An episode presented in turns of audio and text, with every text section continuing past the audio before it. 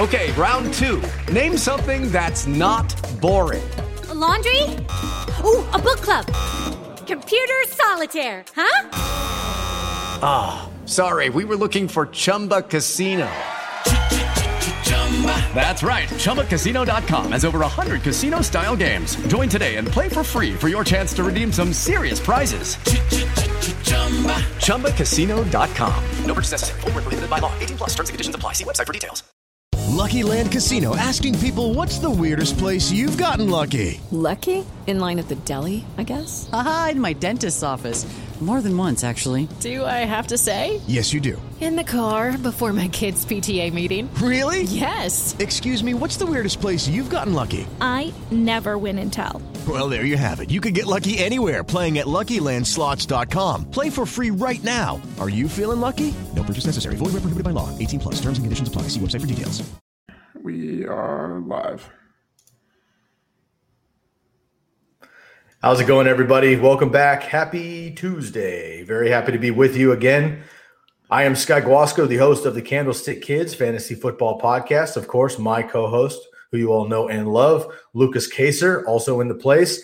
We are very, very happy to once again, if you missed our first episode with the Landry Football Network yesterday, we are on a new network today, which is very, very exciting. I'm Sky. Lucas is with me. We are the Candlestick Kids Fantasy Football Podcast. We super appreciate you tuning in. Make sure to follow follow us on Twitch. You can follow us on Twitch at Twitch TV slash Chris Landry Football. Excuse me. You can also find all the networks on LandryFootball.com. We are one of many football networks, high school, college, NFL proper, and the lone fantasy football network here on the Chris Landry Football Podcast Networks. We're very happy to be with you. We are jumping into episode two here on the Landry Football Network and episode 237 of the Candlestick Kids Fantasy Football Podcast. If you've been with us from the beginning on the TCK Pod, we appreciate you coming over to hang out with us. If you are new to the TCK Pod from the Landry Football Network, we welcome you. We are bringing you fantasy football every Monday, Tuesday, Wednesday, and Thursday from 6 to 7 o'clock Eastern Standard Time. From now through the season and for the foreseeable future, we're very honored to be here on the network. And uh, you can follow us at our channels down below, as you can see. So, without any further ado, Lucas, let's get right into this, man. We are breaking down some buy or sell. Yesterday, we did quarterbacks. Today, we're going to do buy or sell. We're going to do the running back section and basically it's a it's a question. Buy or sell x situation. You and i are going to decide if we are buying it which means we agree with it or we're selling it. We do not agree with it and we're going to run down the list. We have eight topics once again and we will run through certain running backs as it pertains to fantasy football. Could be an individual could be a situation could be a group of uh, running backs according to adp so lucas Welcome yourself in real quick, please, and uh, let us know how you feel about this buy or sell, and what did you learn yesterday, maybe on the quarterback section, and what can we expect here on the running backs? Well, hello everybody. I'm excited to be back for day two, episode two, or episode two thirty eight, 37, whatever episode we're on. Uh, we're still crushing it, ready to go here. The running backs, I think today will be a good episode to maybe show how people can get misconception on players. And to me, running back's the most pivotal position. I think most people would probably agree in fantasy. I kind of think of it a different way in terms of the word pivotal than others might in terms of how you attack them or how you evaluate them. So I think today you'll really see how um, how we think about the running backs and how you could also pertain that to your thoughts on them. Excellent. Right on, man. Well, without any further ado, let's get into it. Danny, what's up? What's up? What's up? Always appreciate you tuning in. Thank you for popping on the screen. We appreciate the support. Make sure you help and tweet us out. You can find all the content here on the Landry Football Network at LandryFootball.com. You can find our content at TCKPod.com as well as our draft guide. If you do not have one of those, you can go ahead and cop it. Find us on Twitter, find us on Instagram, all over the place, YouTube. We are making it happen anywhere you like to hear your podcasts, either audibly or visually. We're on Twitch here Monday through Thursday, 6 to 7 Eastern. Lucas, let's get into it. Here we go, man. We have buy or sell. First category, right off the top, dude. Let's start at the let's start at the uh the, the, the top of the pyramid, if you will. Christian McCaffrey. Buy or sell. Christian McCaffrey finishes as the RB1 overall. Last year, He blew the competition out of the water. Can he repeat? Last repeat that we saw was Todd Gurley a few years ago, but Christian McCaffrey followed it up and really the consensus number one i don't know many i do know one person but i won't put him on blast because uh, it's a con- uh, contentious topic but i don't know many people that can make a significant case that christian mccaffrey isn't the number one fantasy football running back heading into the season anyway. Lucas how do you feel about it? Buy or sell christian mccaffrey finishes again as the rb1 overall. Yeah i mean this is a super super easy buy and it's not necessarily mccaffrey in general related question. I think it's when you're thinking of the RB one that that is the ceiling, right? That is as high as you can go in a fantasy season. So you have to make a bet or make a buy or sell on whose ceiling can actually like reasonably reach the RB one. That's McCaffrey, and that's really about all I can think of outside of that. Obviously, you have Barkley, but he's a fantastic fantasy running back, but he's never shown he can be the McCaffrey role. He never can can uh, do it for a full season. Uh, Dalvin Cook is probably who you were going to mention, I think, when you said you didn't want to say it, but he's not going to stay healthy. Kamara, yes, but McCaffrey's a full time pass catcher and running back. Kamara's not. And then Zeke's the last one, but I think Zeke, his ceiling is his value in terms of you know what you get with him. So it's an easy buy for me. Uh, negative game script, which is going to help McCaffrey for this team. Yesterday, we talked about how some negative game scripts um, help, some hurt. This one will help because he's the main focus on the offense.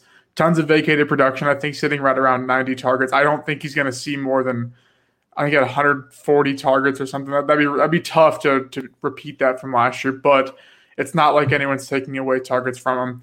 Uh, lack of continuity. We mentioned it yesterday. That would hurt players, but to me, this only helps CMC because they're just going to keep feeding him the ball. And he just got paid. There's the whole don't pay running backs. They do bad after they got beat but CMC is basically a receiver, and he's the only really, uh, I don't want to say reliable, but the only weapon on this team that they know what they're getting every time they give him the ball. So I think this is an easy buy for me. I totally agree with you, man. Christian McCaffrey had 142 targets last year. He had eight games, half of the season, where he had double digit targets, which is insane. I mean, that's incredible for a number one receiver like Julio Jones, Nuk Hopkins, Tay Adams, uh, the list goes on, Michael Thomas, whatever. For a running back to have that kind of workload is is insane. Um, I I too agree.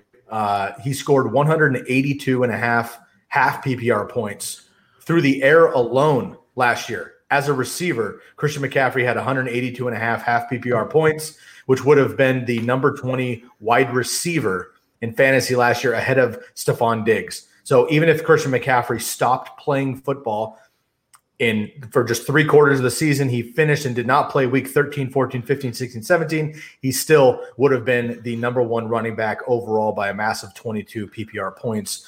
It just if he gets anywhere close to the same workload it's a no-brainer. And i think a lot of times you know we talked yesterday about the quarterbacks and uh, lamar jackson and how he has to have regression. He has to have regression. I agree. Christian mccaffrey has to have regression probably. But again, he's still young, he's still healthy. Uh, the big thing with Todd Gurley is he faded off because he had the, the knees and the arthritis, which we've talked about, and so on. Um, there's no reason, there's no reason that Christian McCaffrey can't have the same workload. And something that kind of goes under the radar in fantasy circles is that a reception is about one and a half times the value, right, that a that a carry has.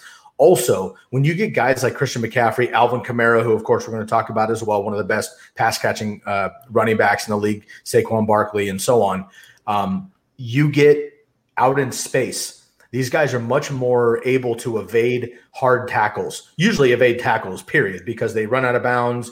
Uh, you know, they can kind of dive ahead. Maybe they take on a cornerback versus a big ass D, D lineman that outweighs them by 100 pounds, or a, a big linebacker running full speed.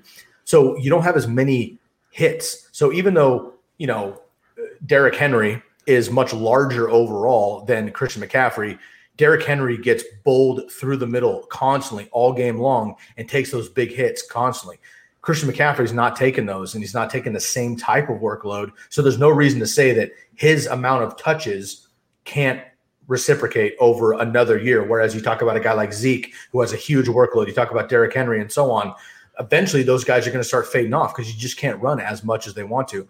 Christian McCaffrey, on the other hand, Alvin Kamara, maybe even Saquon, depending on how he remains in the passing game, uh, could have a longevity, and Dalvin Cook, if he stays healthy, as well, because they have a lot of their uh, workload with receptions overall. So this one's a no brainer for me, man. And I think it's, we're going to talk about kind of, you know, sneak peek on the next topic here, but I think there's more of a gap between Christian McCaffrey and I think Saquon Barkley is pretty much the consensus number two. There's more of a gap between CMC and Saquon from one to two than there is between any of the two through six, seven running backs, right? Like that gap is, is smaller than it is from one to two with Christian McCaffrey on top there. So, you know, Matt Rhule's going to have a big time offense. Joe Brady's going to have a big time offense with the Panthers. Um, and Teddy Bridgewater, frankly, is just not going to be a gunslinger. We know that he's been one of the lowest ADP quarterbacks over his career extremely accurate, and we know that he is uh, going to be checking down quite a bit there in Carolina with Christian McCaffrey as the focal point of the offense. So,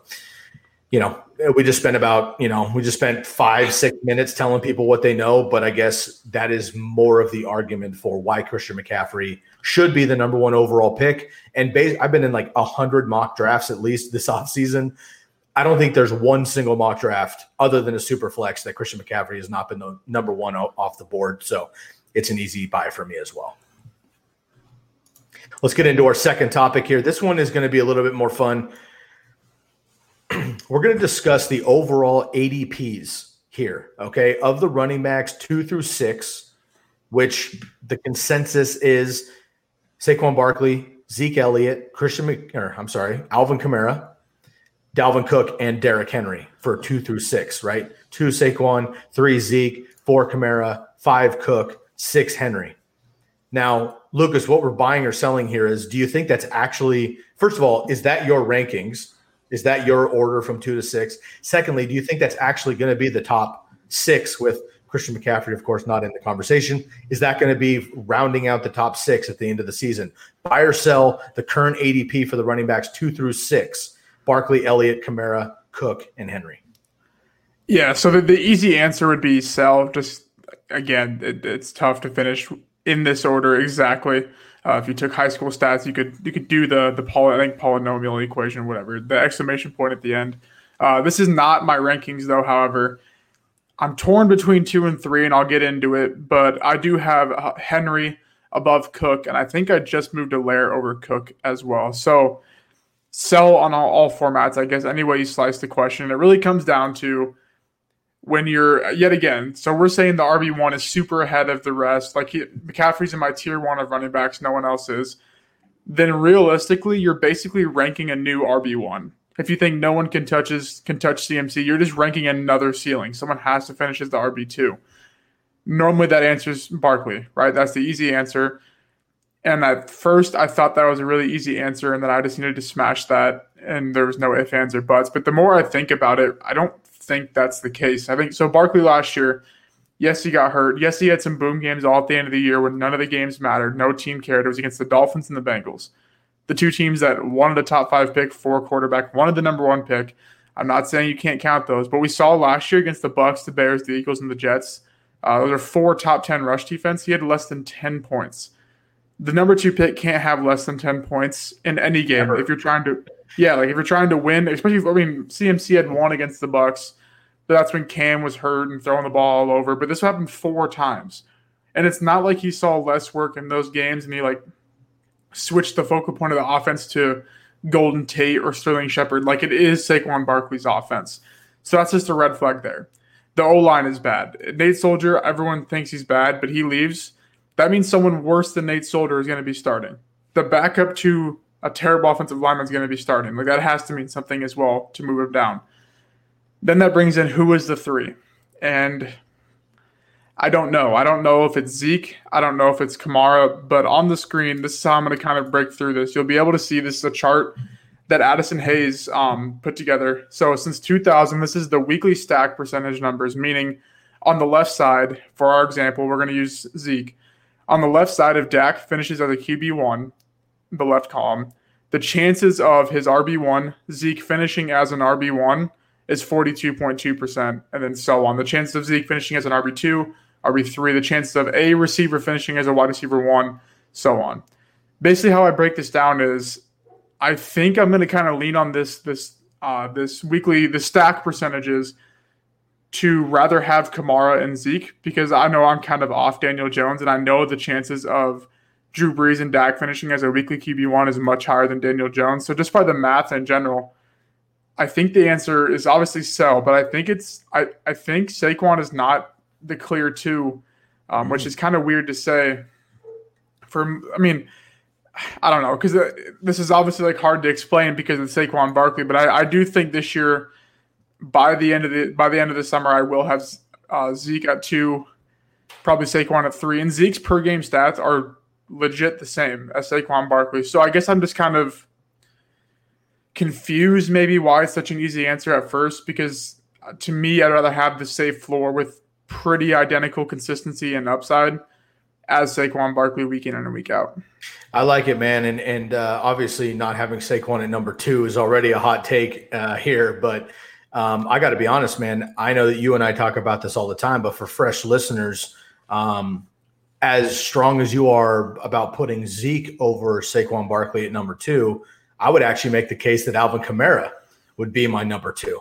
Um, so I, I'm close now with Nate Solder moving on. I mean, I understand that it's not, um, you know, I mean, he's not prolific anymore, but he's a solid, solid uh, offensive lineman for a very long time. And you're right. Even if somebody's bad and you're thinking like, oh, like you know, he's not that good anyway. Why does it matter? We got to think if he's the starter and he's gone that means that somebody worse than him is going to be taking his place. That's never a positive. So, in my opinion, I'm with you, man. Like Saquon Barkley is a machine and has nothing to do with him. There's just so many other mouths to feed there. I think the game script is going to be hurting a little bit. The Giants are going to be behind a lot with that terrible defense, so they're going to be throwing the ball. And now Saquon could get a lot in the pass game, but we'll see what happens there. Um, I would just make the case for Alvin Kamara, which we don't need to get into right now.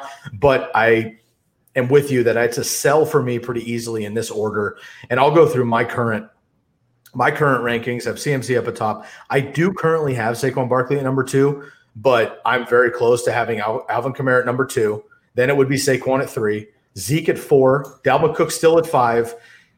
They're gonna they're gonna work out this this contract issue. He just with the new CBA, he can't sit out when and benefit from it. So he'll come back eventually. I get Dalvin Cook at number five. I've actually got Joe Mixon, then Derrick Henry. So I just don't believe with these rankings in general either. Um, so it's going to be a sell for me. Uh, Barkley would be number two, but I have Zeke and, El- and uh, Kamara switched no matter what, and I have Henry further down than number six. Now, Lucas, really quick, it seems obvious, but the Saquon Barkley uh, conversation specifically, and Alvin Kamara too, definitely. Um, is it format specific for how you're thinking. So if you're in a, you know, maybe not non PPR because not many people play non PPR anymore, but uh, let's say half PPR to full PPR, a guy like Alvin Kamara, 81, you know, receptions in all three of his seasons. He was on pace for 100 last year. Benefits greatly, clearly from the pass game. But somebody like Zeke or Derrick Henry, even Saquon Barkley, benefit more in those non PPR and um, half PPR leagues than a guy like Alvin Kamara. So would you change your tone if it's full PPR uh, versus, let's say, non or half? I think the answer would be no. Obviously, I'd have to look into it more because I think the the the idea of running back catches more, so they're more value in PPR. I think that is true, but I think you have to look at the overall. Um, I don't know. Like that'd be like saying maybe James White is more valuable than uh, David Montgomery might be a good example this year, just because James White's guaranteed the pass catching work, and Montgomery's inefficient but a volume hog. So, like, really, what is the differential? I think you kind of have to look at like, is the player super reliant on catching balls? Is that the only way they create fantasy points? What you could do is you could take the the receiving fantasy points and the rushing fantasy points and find the percentage. Then Smart. maybe if if it's higher than I would say 50, but I'd probably even weight it like 60 40. If it's 60%, then maybe you move them up in the rankings. But I think I think it's still Barkley just because we've seen those high ceiling games that he can put up against bad defenses. And we're not saying the, the whole Giants defense or whole Giants schedule is terrible. It's just those first four to five games, but less than 10 points against really good defenses. And the ones you listed off yesterday, I think it's the Niners, Bears, Steelers, yep. Eagles, maybe is who you said. And he basically got shut down on defenses that caliber last year, and it makes sense. The team's just not good. So I think uh, the answer to your question is probably still no, but circumstances in terms like if you do more research, find the the reliability on those pass catching points. I think by the end of this month, you know, when I get into my final league of record, our TCK uh, drafts that are coming up here pretty soon, I will my final rankings. I would imagine will probably have Alvin Kamara at number two, behind Saquon Barkley in, or uh, I'm sorry, behind Christian McCaffrey. Uh, Alvin Kamara number two in full PPR. Um, in half or non, I'm going to stick with uh, Saquon, probably Kamara at three and half, and then Zeke in non PPR. Kamara is probably going to be number, you know, six, seven. Uh, I'll have mm-hmm. guys like, you know, yeah. uh, uh, even Nick Chubb. I mean, has a has a chance to break the top six in a in a non PPR option. So, okay, so buy or sell the current ADP of the running backs two through six: Barkley, Elliott, Kamara, Cook, and Henry. All right, man. Let's dive into number three here. This is a very popular topic nowadays. Of course, we know that Damien Williams of the Kansas City Chiefs has opted out due to the COVID situation here. This is going to continue to happen. We have a lot of situations, man. I know we had a deadline. I get it. But some of these players I've been hearing that I mean they make plenty of money anyway, all right? Like ungodly amounts of money compared to people like you and I. For them to sit out and sacrifice if they have to or get fractions of their salary for a season to protect newborns. Some of their wives are pregnant currently. Some of them have newborns at home. Some of them live with elderly, whatever it is. Some of them have respiratory issues themselves, diabetic, autoimmune diseases, sickle cell trait, whatever. There's a lot of these players who might just wake up Sunday morning and say, I'm not playing this week. And we have to be able to uh, audible on that. One of the biggest situations that's come up in the last week is Damien Williams opting out for the Kansas City Chiefs, which brings rookie Clyde Edwards Helaire from LSU now on the Chiefs into the top eight conversation is where this buy or sell is. But I got to be honest, man, I've done two or three mock drafts in the last few nights, and if he doesn't come off top five, it's almost like a surprise. I'm not, you know, I'm not going to lie, especially in full PPR. So maybe we're even taming it down a little bit. But Lucas, buy or sell, Clyde Edwards Helaire finishes top eight, top eight. And this is overall or among running backs?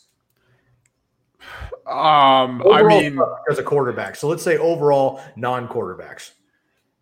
I mm, buy for the running backs, absolutely. I, am gonna go. We'll go buy too as well for the other one. So I'm tossing back this um, chart on the screen. So I'm not saying thank you to Damien Williams, but I was all over CEH before this happened, and now it's a no brainer.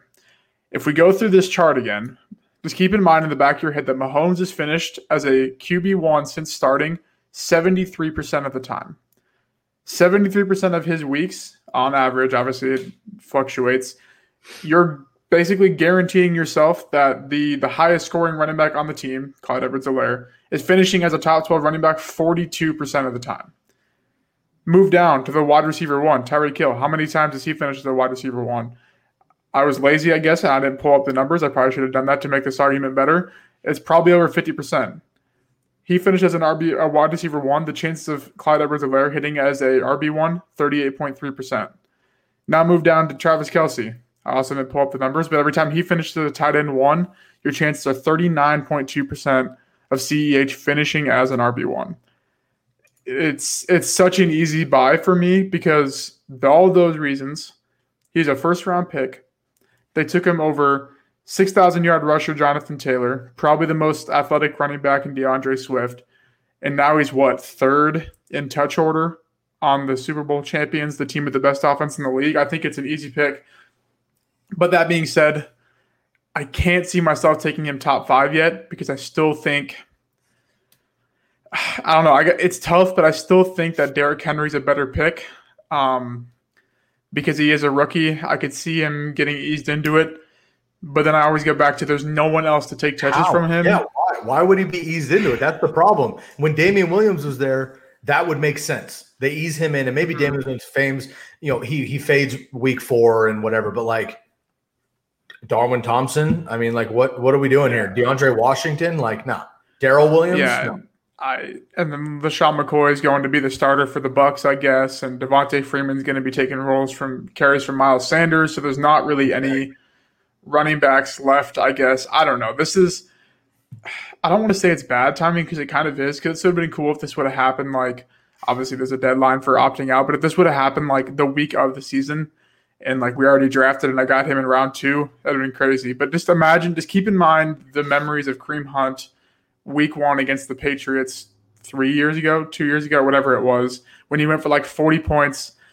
He went for 40 points and he he got announced the starter four hours before the game started. 40 points, 40 fantasy points. So just keep that in mind. Absolutely. I'm with you, man. I currently I can't get top five, but CEH finishing top eight. I'm gonna I'm gonna buy it, but I have him right at number eight. So it's kind of a I'm right I'm right on the line, but I am gonna buy him at number eight. I currently have CEH right at running back eight right now, and over the last seven years, running backs who have been drafted in the first round which uh, Clyde Edwards-Helaire was the last pick of the first round by the Chiefs. Those running backs have averaged 280 touches in year one. 75% of them have finished as an RB2 or better. So he should be an RB2 automatic with Andy Reid, but probably an RB1. But then you got to think, is he going to be middle of the pack and RB1? I think so. Now he's a clear RB1, as we just mentioned for KC. He should see the majority of his touches with Damien Williams out. And as you mentioned, Kareem Hunt was the RB4 overall as a rookie with the Kansas City Chiefs in 2017. And oh, by the way, he led the league in rushing yards that season. So could Clyde Edwards Helaire hypothetically be top five? Sure. For this argument, we're saying top eight. So yes, we'll both buy it. But could, could he be top five? In this offense, man, if he stays healthy with seemingly no competition um, as a rookie, we could certainly we could certainly see it happen. Uh, and again, especially in PPR leagues, because you've been catching the ball so much. And for you old timers out there, uh, Brian Westbrook, who was a fantasy football Hall of Famer for a long time with the Eagles under Andy Reid, right after the draft, Andy Reid basically picked his guy and he said he reminds him quite a bit of, of Brian Westbrook and even does some of the things Brian Westbrook did a little bit better currently. So a compliment like that does not go. Uh, I know it's coaches speak, but things like that do not go under the radar because mm-hmm. quite literally, you know, 20 years ago, Andy Reid coached the same guy, and he just has a younger, stronger, better, faster version of him. And let's not make a mistake mm-hmm. of, of, what the Chiefs want to do. They want to move and, fast. Yeah. They want to move often and score a lot of points. And I think C, uh, CH is going to be a huge part of that. And you have to keep in mind, this is the first ever first round pick for Andy Reid as a Chief. They didn't have a first rounder last year. In the year he came in, uh, like he came in like uh, in whatever freak coaching, free agency, whatever the case, and like they said that he wasn't like he he admitted to like this is his first time like making a first round pick, and uh, it it it takes confidence to take a position non need when you have so many positions of need on your defense, and honestly, your offensive line especially now that their guards out. Like it, it takes confidence to do that. So he's not he's not gonna he's not gonna um he's not gonna put the fans uh I'm trying to think how to say this. He will play Clyde Edwards Helaire whether he's good or not. He will not go down without playing Clyde Edwards Helaire unlimited snaps this year. Absolutely. Totally agree with you. So buy or sell Clyde Edwards Helaire finishes top eight. We are both going to buy that one. All right, man. Last one before a quick commercial break.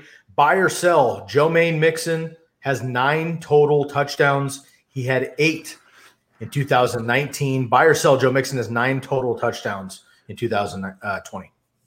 Yeah, this one, I don't know. This one's tough. It's a buy for me just based on the numbers standpoint. But Joe Mixon has this weird, like, uh, identity, I think, in fantasy is the way to put it. But I'll just go through the numbers. So his touches have gone up every single year. It makes sense. He's gone from this kind of no name rookie to now being the workhorse for the team. He's in a contract year and he has positive TD regression everywhere inside the red zone. Inside the 20, so the total red zone 40 rushes, five touchdowns. That's it. Inside the 10, 25 rushes, five touchdowns. Inside the 5, 16 for four touchdowns. It's it's going to go up, like we think, right? Like it has to. It's this basic regression there. Obviously, it doesn't always happen. And they were they had the seventh highest rush rate in the red zone or inside the five, sorry, with being ninth in attempts. That last stat is why I hesitate because I just the problem with Joe Mixon is everyone like I thinks he's a pass catching back, thinks he's like Alvin Kamara light, thinks he's Aaron Jones, and he's way far from that. People, we can't project him more than really what he sees receiving because it would have happened by now. It would have happened last year when the team's wide receiver one was like Alex Erickson for like five weeks and Tyler Boyd for the other half of the season. He would have got his targets last year in a complete dumpster fire with a ton of negative game script. So I struggle to like fully um, enjoy picking Mixon, but I do see where that positive regression can hit. And that goes back to yesterday with Joe Burrow. The team's just not good. That's why I can't guarantee positive regression because who's to say he sees the amount of red zone attempts? Giovani Bernard's still on the team who still gets work. Who's to say that they just no don't sign him back and just bench him because or they're not bench him, but just stop caring about him because they know not to pay running backs. So buy based on the regression, but I think we need to stop projecting him for huge seasons or huge workloads when it would have happened by now. Is, is the way I think I kind of evaluate him. Hmm. It's interesting. I'm going to buy as well. Um, I think he gets over nine total touchdowns, and honestly, I just think the Bengals are going to be so much better this year. This year's going to be tough because the COVID thing, rookie quarterback, yada yada. So it may not happen right away, but I do believe that in the back half of this season this year, when Joe Burrow has eight games under his belt and this team is really flying on all cylinders, I really, really believe they're going to be a force to be reckoned with. And they might not win a lot of games because it's still the Bungles and their defense is still terrible and they still have the Bengal lore of losing games and they're in a horrible division for them to get started because the Ravens are going to smash on them. The Steelers should smash on them. The Browns could even. Um, so that's going to be tough as far as wins and losses. But as far as production individually and fantasy production, I think Joe Mixon could definitely be that guy. Um, he is not Alvin Kamara, but he can catch the ball, and they should use him more often as a pass catcher. He was a great pass catcher at Oklahoma. I don't see why he isn't in the pros, and I think that they might turn that up a little bit this year. He basically had two completely different seasons in 2019. So over weeks one through seven, he was the running back 35 overall with just under nine PPR points a game.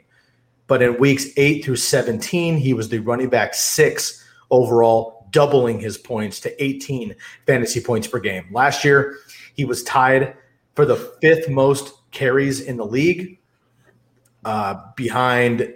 Uh, oh, excuse me. He was tied with the fifth most carries in the league with 287 with Chris Carson, but the Bengals were 32nd, so last in the league in scoring opportunity and scoring conversion. So the Bengals should move the ball far more with AJ Green being healthy for even if it's four to five, six games. That's obviously going to help. I know you make the case about the Jonah Williams thing. I get it, but having a better offensive line up front is going to help. Joe Burrow, even being a rookie quarterback, is going to help. And albeit Andy Dalton is not as terrible as I think many people have been reaming him his whole career. He's a decent, good, he's like Joe Flacco. He's good enough to be a, a pro quarterback. He's just not amazing. I think Joe Burrow eventually is going to have that flair, though, dude. Like what Baker had his rookie year. You know, Baker fell off last year and got two in his own head, and that whole team was a dumpster fire. But Baker came in as a rookie with a chip on his shoulder, but also basically playing for his job. And Joe Burrow, first overall pick. I mean, he's been hyped. He's an Ohio kid. He's excited to be with the Bengals in general. He knew that he was on the Bengals playbook for about a month before they actually picked him. And he hand selected Tee Higgins out of the rest of the wide receiver core in the second round instead of going offensive lineman. So I think that bodes well in general. And so this whole team, I think, is going to have a huge increase this year. Now, again, wins and losses, I'd be shocked if they go 500. Even six and 10, I think, is probably more accurate for them. But fantasy production and Joe Mixon being the focal point of this offense to take off that weight and that energy from Joe Burrow, I definitely see being possible. So I'm going to buy, and I think I think Joe Mixon can get up to uh, double digit. He had eight last year, and basically, like I just said, the first half of the season was was trash. I think he he absolutely uh, should have double digit touchdowns. So it's a buy for me. Joe Mixon has nine total touchdowns on the season for the Bengals. All right, man, before we dive into our second set of all these, I want to just give a couple quick shout outs here. Once again, if you're listening to us on the podcast or you're following us on the TCK Pod networks, Come and see us over on Twitch. We're at twitch.tv slash Chris Landry Football. You can find all the Landry Football Network at landryfootball.com. There's high school content, college content, NFL proper content, and of course, us for fantasy. So anything you're looking for, we have, I mean, 15 different networks, uh, podcasts right now, probably going to be growing as the season goes on. So, so make sure you check us out. If you're interested in coaching, uh, scouting, administrative perspective, uh, high school football, college, NFL. We have NFL pregame. We have free agency analysis. We have postgame fantasy analysis, the inside scoop on players, teams, and coaches' schemes. Landry Football has everything fantasy football and otherwise related in football. So make sure you check us out there. Again, twitch.tv slash Chris Landry Football. We also have a live chat bar going on here. I know we have a couple people in the chat room. So make sure when you see us on Twitch, we do have a live chat bar going on. Dump into that chat bar and we will get into you. And if your topic is relevant, uh, we'll bring it up here on the screen and, and we'll discuss it. So you have questions while we're doing this or want clarification on one of our topics, feel free to reach out. So we love to be interactive here. And of course, you share this on Twitter to our pages, but also LandryFootball.com. All right, Lucas, let's get back into it, man. Diving back into this one here, buy or sell. Josh Jacobs has 32 receptions on the season. Doesn't seem like a big number here, but he only had 20 in 2019. I feel like every running back in the NFL should have. I mean, there's 16 games. He had just over one. I mean, he played 13 games. All right, fine. He had just about two receptions per game average. These guys are world class athletes. I don't care if it's Derrick Henry and he doesn't catch the ball. Leonard Fournette had 100 targets last year. We can get these guys the ball in space, let them do their thing. 20 receptions for an athlete like uh, Josh Jacobs is, is frankly embarrassing. I think we're setting the bar low, but for you, buy or sell, 32 receptions for Josh Jacobs. So this one's kind of a multi step uh, problem, I guess, in fantasy that people are kind of lopsided on. So this is a sell for me. He had 20 last year. Okay, yeah, he was a rookie. He eased him in, but he was the most efficient running back in the league last year. Probably, I don't know exactly, probably the best rookie running back in the last 15 years, 20 years. I couldn't, I mean, he was just so efficient with the ball in his hands. Wouldn't they give him the ball more for a team that was not very good trying to win a game? You'd think so, right? So you'd think that the receptions are going to go up this year because they have to, right? He was a rookie.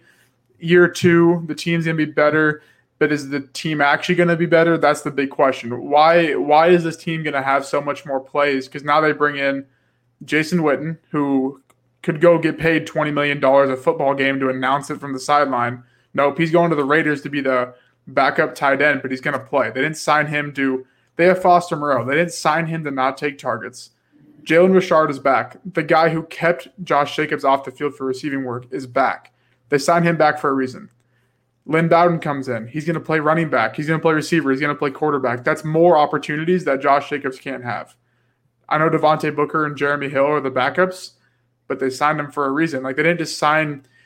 I get the whole you need insurance for your backups and stuff, but they already have like four running backs on the team, and then they go get Devontae Booker, Jeremy Hill, not to mention, they added their wide receiver one. They bypassed on Jerry Jeudy and CeeDee Lamb to take Henry Ruggs to now not throw the ball to Josh Jacobs. Bryan Edwards is going to start. Darren Waller's still there. Tyrell Williams is still there. And I get all these guys aren't going to start, and Jacobs might be higher than them in the order.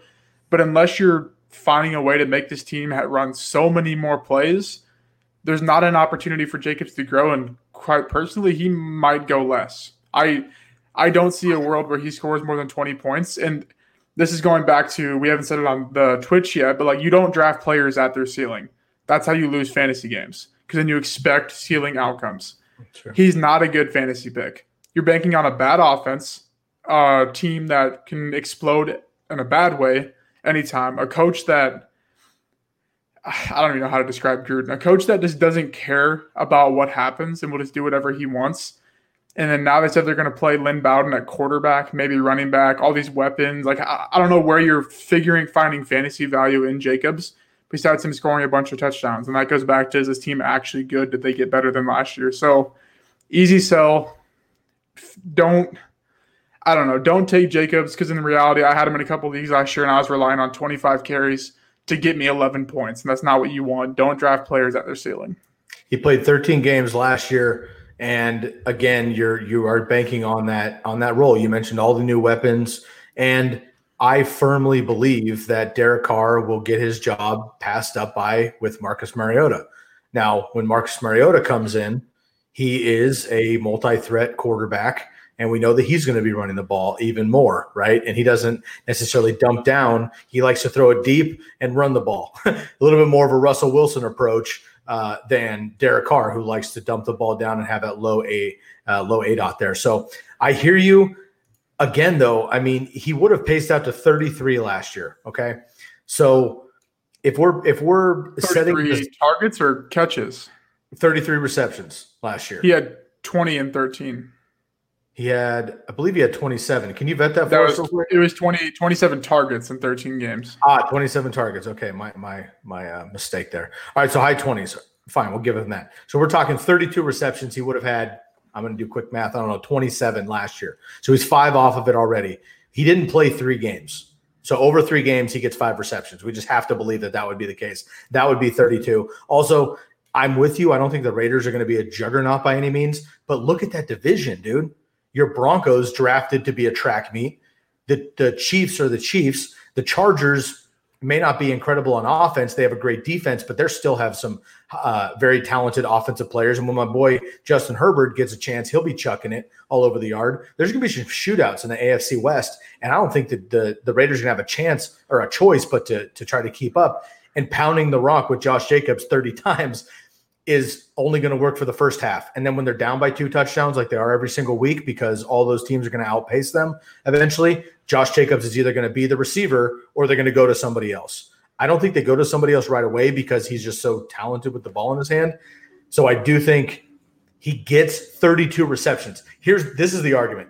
Does he get 32 receptions or not? I think he does. I think he could even get closer to 40 plus. Is he a fantasy asset? Am I targeting him in fantasy? I'm not because of his draft capital. He's back of the first round right now, early second round. I'm not into that. Am I drafting him? No. Do I buy that he could get 32 receptions? I do.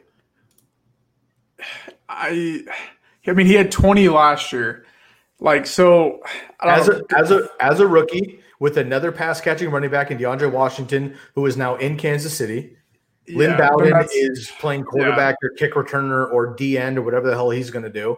Richard is there, I understand, but again, now and, and, I know that Jon Gruden is a more realistic version of Pete Carroll in fantasy circles of like always optimistic and like I love this guy, you know, like whatever.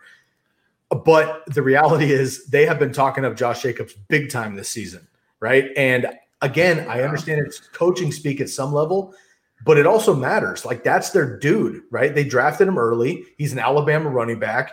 The dude's a beast. I'm not going to take away his talent. I mean, he's an animal when he has the ball. 32 receptions to me would be silly if he doesn't if he doesn't get now if yeah. he just has terrible hands and and can't catch the ball and his percentage is horrible and he doesn't get 32 that's fine but to have what are we looking at here 40 45 targets that's a little steep but man i just don't see why they wouldn't do that yeah, the only problem is they they've been bulking him up in terms of he's a three down guy prior to the draft, and then they go out, draft two receivers, draft Lynn Bowden, sign Jeremy Hill, sign back Jalen Richard, sign Devontae Booker.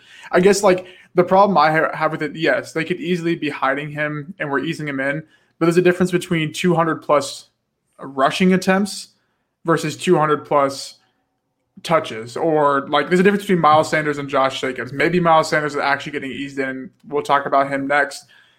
I I don't know. It's because this team is I don't know where they go from 62 plays up. Like I don't know where you find that more plays ran because he had 20 receptions when the wide receiver one was Hunter Renfrow and half of Tyrell Williams. Now you're adding in all these guys. It was the same problem with the Browns last year. There was no way that Odell could get his while Landry got his, while Nick Chubb got his, while Kareem Hunt got his, while David Njoku got his. Like it's just it's just not a way to do that. So unless this team gets really better, like so much better, for Jacobs to get to that, someone else is going to have to lose that. And I don't think it's going to be the tight end that is paid. Jason Witten's on a pretty hefty contract for a 38 year old and all these first round or this first round pick Henry Rugg. So it's it's just tough, I guess, to find it. But I I guess I could be wrong uh, in general, but I just well, don't want a Raiders running back on my team team regardless. I, I, I, guess I don't either. I don't either. But again, I want to be I want to be careful of how we approach these topics on these on these shows. Mm-hmm. The the topic is not are we buying Josh Jacobs as who we want as our RB one uh, or get him as our RB two on the turn in fantasy drafts because his draft capital right now is ridiculous. You and I agree on that. That's a different topic.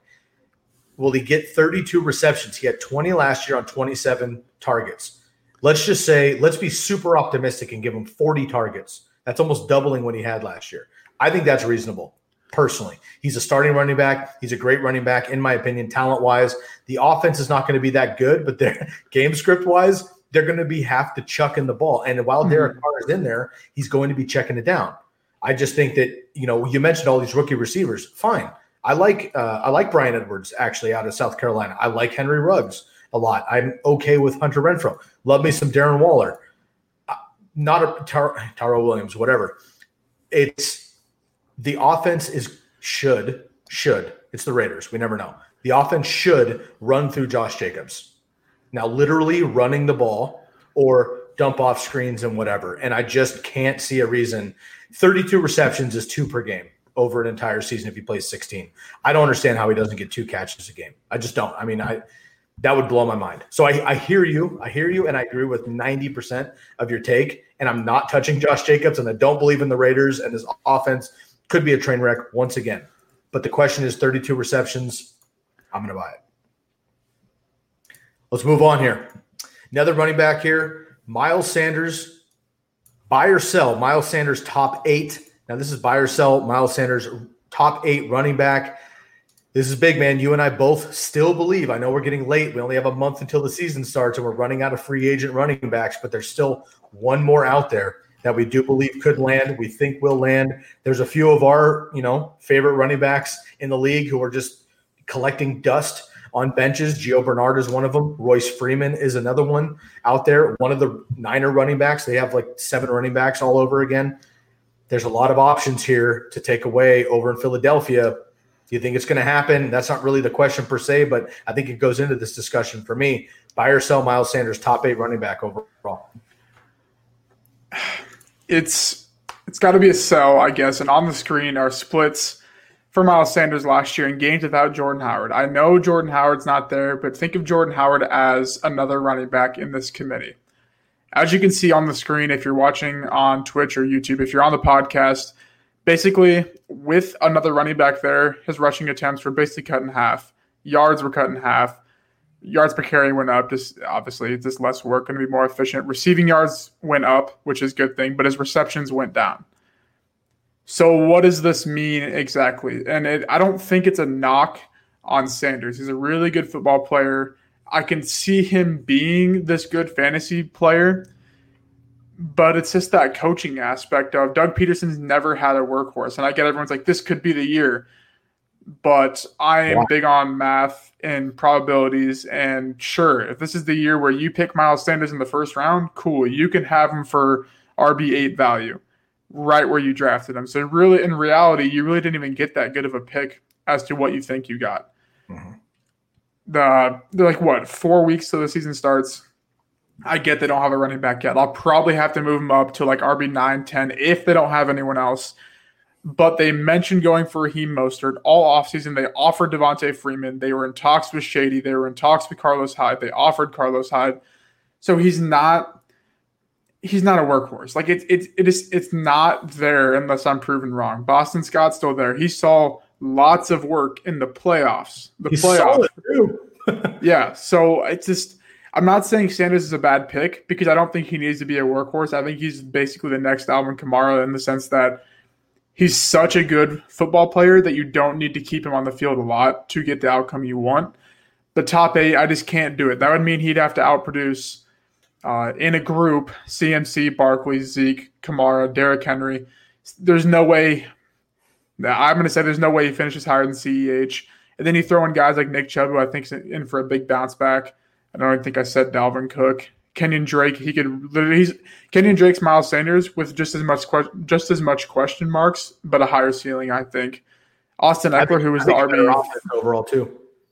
Yeah, pretty close, I think. And then Austin Ekeler, who was like what the RB four last year or something like that. So I think it's just you're better off taking in this tier of Drake, Sanders, Ekeler, Chubb, Jacobs. You're better off fading and just taking the last possible one because most of the time you're getting them in round two on the turn, allowing you to take wide receiver or say you like Chubb Ekeler, or whatever, whatever the case may be on the turn. I just think top eight's pretty hefty because I can't say he's a workhorse. I can't project him to be a workhorse until I see it, right? I just I'm not going to make a projection on something that physically has never happened before under Doug Pederson. And I could be wrong. I'll admit that I could be wrong, but I just I can't buy into it.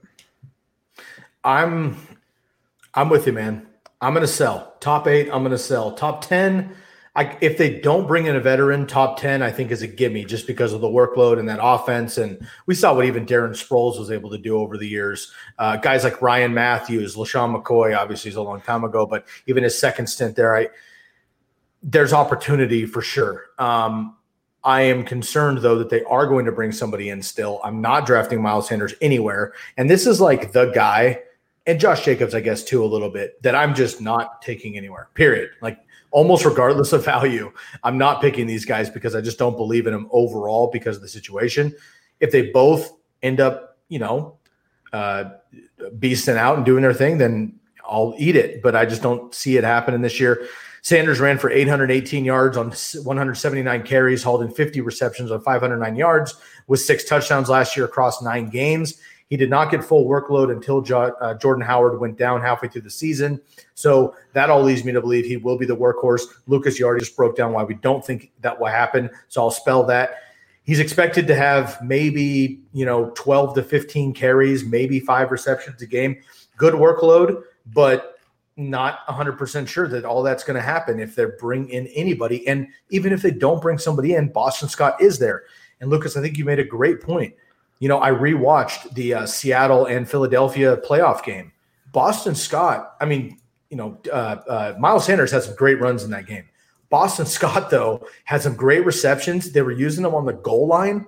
I mean, this dude is like half the size of most running backs in the league, and they were using him on the goal line. They're using him for flare passes. You know what I'm saying? Like, was Miles Sanders not able to take a full workload? Like, was he not in conditioning? Was he injured? Who knows?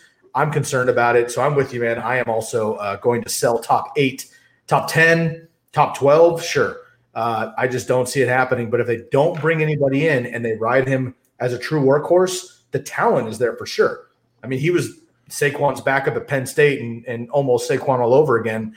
Dude's a beast. I, I love the player, Miles Sanders. The situation right now gives me the heebie jeebies a little bit. Also, something to note, and this is, again, going to be a thing. I'm not going to dive into COVID big time right now you know, we got 10 minutes left in the program. I don't want to digress on that too much, but I will bring this up. Doug Pederson just, you know, contracted uh, coronavirus. You know, he tested positive for coronavirus. So he now is going to be isolated. So, you know, they're going to be, uh, you know, bringing in Deuce Staley, longtime Eagle running back, but he's the running backs coach. He is now the um, head coach. Is that going to help Miles Sanders? Probably but we'll see if he's he's the guy coming coming the end of the day. So there's just so many question marks in Philadelphia, man. I don't believe in their whole thing. And the best thing that could happen for Miles Sanders is that the Eagles are the Eagles and all their receivers get hurt, and Miles Sanders is the only option outside of the tight ends, which might happen anyway. He might be top three. We'll see. But I will sell. Two more. Let's get into it. Buy or sell. Kareem Hunt, 24. Buy or sell. Kareem Hunt, top 24. Lucas, give it to me. Yeah, this one is pretty pretty easy uh, buy for me. He was uh, if you took his points per game, don't know exactly what it was, extracted it out to playing a full season without the suspension, he would have been exactly RB twenty four in PPR. People, there's been like takes that he's a better pick than Chubb because he's going to see more red zone work, and Chubb's not going to see all this positive regression in the red zone. But my thinking is they held on to Hunt through a suspension. They gave him decent enough money. They would have given him red zone work. So I'm not expecting a huge red zone share for him. I'm just expecting the very beneficial, uh, very plus EV passing situations that he had last year. He's coming in with Kevin Stefanski, who who knows how to do that with his running back. So I don't. He had a little over 10 touches per game. Maybe give him 11, but I think he's right around. To me, he's a flex spot He's a flex spot that you plug in every week and don't have to worry about him. I had him in lots of leagues last year. He got me my 9, 10 points, easy enough. And then you add on to the top that he's the most valuable handcuff in the league, personally, I think, to Nick Chubb. If Nick Chubb were to go down, I mean, you don't even have to, like, he would be top five. He'd probably be top three, honestly, because they don't have a backup. And this team is shifting to a heavier run attack overall and in the red zone. That just means more volume in the rushing game. So I think this is an easy smash. Um, it's weird to say, but he probably has one of the he probably has a top five floor in terms of where you're drafting him to what to expect in fantasy for the running backs. Love it. I'm also going to buy. I'm going to take a little bit of the uh, comparison to Dalvin Cook last year in Minnesota, and of course, new head coach Kevin Stefanski with the Browns. In 2019, the Minnesota Vikings were eighth in the NFL with 126 targets to the running back. Okay, so not carries. This is targets to the running back. The Vikings last year under Stefanski were eighth in the NFL with 126 targets to the running back position. Dalvin Cook had 63, which was 12th overall. Then they had CJ Ham and Ameer Abdullah ended up having targets as well. Meanwhile, Kareem Hunt was sixth in running back targets from the time that he joined the Browns in week 10. He had 44 targets behind only Christian McCaffrey, who had 90, Alvin Kamara, Tarik Cohen, Leonard Fournette, and Austin Ekeler. If Hunt paces out to 88 targets over a whole season, which is insane, which is what he was on pace for last year, 88 targets, that's going to be a major boost, obviously, to his value and hurt Nick Chubb, although I think Nick Chubb will be just fine. Only six backs had more than 88 targets in 2018. Four of them were top 10, and the other two, Kareem, uh, excuse me, um, Tarik Cohen and James White, are strictly pass catchers. So the other ones would be Christian McCaffrey, obviously, uh, Austin Ekeler, Leonard Fournette, and Alvin Kamara. We know what how those guys finished up all in the top seven. So if he gets the actual work in the pass game, as much as we just said that was going to hurt Josh Jacobs because he's not getting the work in the pass game, if Kareem Hunt is strictly the pass catcher for the Browns and they actually give him the work like they were giving Dalvin Cook and that he got last year already with the Browns, he could be a top top 24 running back as a pass catcher, let alone any carries we all know about, well, maybe we don't know about, but our buddy Dwayne uh, Lynn, who's going to be on the podcast eventually here, he did a great breakdown on our previous podcast on the TCK side that was breaking down Nick Chubb's inefficiency on the goal line. If he can't get it done, Kareem Hunt might be able to get it done. Maybe they give him a couple more squeeze touchdowns. That's going to boost his value as well. Again, I mean, it. I have been warming up to Kareem Hunt this season because I was just not buying it. I was kind of like Nick Chubb or bust. Stefanski's going to roll one guy, whatever, blah, blah, blah. But you know what? Even when Dalvin Cook was healthy, uh, Alexander Mattison for the Vikings was getting work as well. So Kareem Hunt clearly is already a prolific running back, as we've seen a couple years ago as a rookie. It should happen. So that this is an easy buy for me. Kareem Hunt, top 24. Last one, brother. Let's get into it. I know this is a big one for you. I'll let you take the reins on this. Buy or sell Zach Moss outscores Devin Singletary. We're talking about the Buffalo Bills here. Buy or sell, Zach Moss outscores in fantasy Devin Singletary. This is this is bold, but I, I am buying this completely on a real football standpoint and not a fantasy. Obviously, is a fantasy podcast, but the methodology com- like would be a real football methodology that comes with it. Uh, so to start off here, I'm pulling up my projections real quick. Uh, maybe, maybe my projections have them at 181 to Devin Singletary and 146 to Zach Moss. So obviously you're going to be like, well, you said bye, but that goes to show how close these guys are just in terms of stat line projections based on what I'm projecting their workload to be. Remember last year in the playoffs when Josh Allen ran into the red zone, couldn't get in. Then what they have to do? They put in Taiwan Jones on the goal line to score a touchdown in the playoff the Bills' first playoff game, and who knows? I mean, actually, not that long because they were there like four years ago with Tyrod against the Chargers. But like, it's the Bills. Come on, we don't we think of the Bills as, as the the four falls of Buffalo or whatever. They can't win the Super Bowl. They're in the playoffs against one of the worst defenses in the league.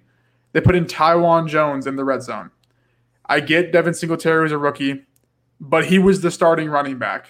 There was no other running back on this roster. Like Frank Gore was done by then. They just he was kind of banged up, just kind of sat it out. Singletary was the only guy they brought into the playoffs to not give him red zone work. Insert Zach Moss. Probably uh, in terms of overall production, efficiency, and just a college career, probably the second best out of this class last year behind Jonathan Taylor. He can do everything. And why I say outscores is because the methodology of this is the Bills. If they were happy to put in Taiwan Jones in the playoffs, Zach Moss will gain that goal line production right away. But I'm thinking more if Zach Moss burns off one or two long runs, and Singletary, since he's five foot eight, no like no offense to him, like he's just a small dude, can't break off these runs down the middle of the in the middle of the O line. They're just going to ride Zach Moss because it's the Bills. They don't care who runs the ball. They just want to win football games. Especially now because Tom Brady's not in the division. They have the opening to go win the division the first time in I think since I've been alive, not gonna lie. they will they will they will take whatever it takes to win the game. And if Zack Moss behind a really good offensive line with a really good coach with a really good offense, really good team, burst one off, it's game yeah. over. He, Singletary is going to be half of Alvin Kamara in terms of a role on this team. I'm with you, man. We got to get out of here. We have about one minute. I'm going to make it very, very quick. I'm going to also buy, and it comes down to this Devin Singletary last year with Frank Gore. Frank Gore at 36, not Zack Moss, fresh rookie, was RB 32 and 27 in PPR fantasy points per game already. I don't see Zack Moss having too much trouble getting past that. Also, the uh, the Bills coaching staff favors larger running backs. We saw last year Frank Gore had four opportunities on the goal line that he missed, and Josh Allen ended up scoring. I think Zack Moss is able to convert those now moving forward. So I totally agree with you. All right, we are going to get out of here. That wraps up the buy or sell running back edition tomorrow. Join us again right here on twitch.tv slash Chris Landry football. We are the Candlestick Kids Fantasy Football Podcast. For Lucas Kacer, I am your host, Sky Guasco, and we are out of here.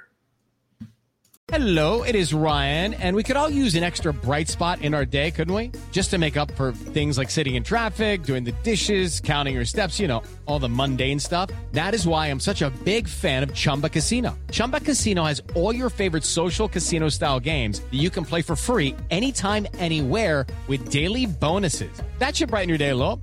Actually, a lot. So sign up now at ChumbaCasino.com. That's ChumbaCasino.com. No purchase necessary. VGW. Void were prohibited by law. See terms and conditions. 18 plus.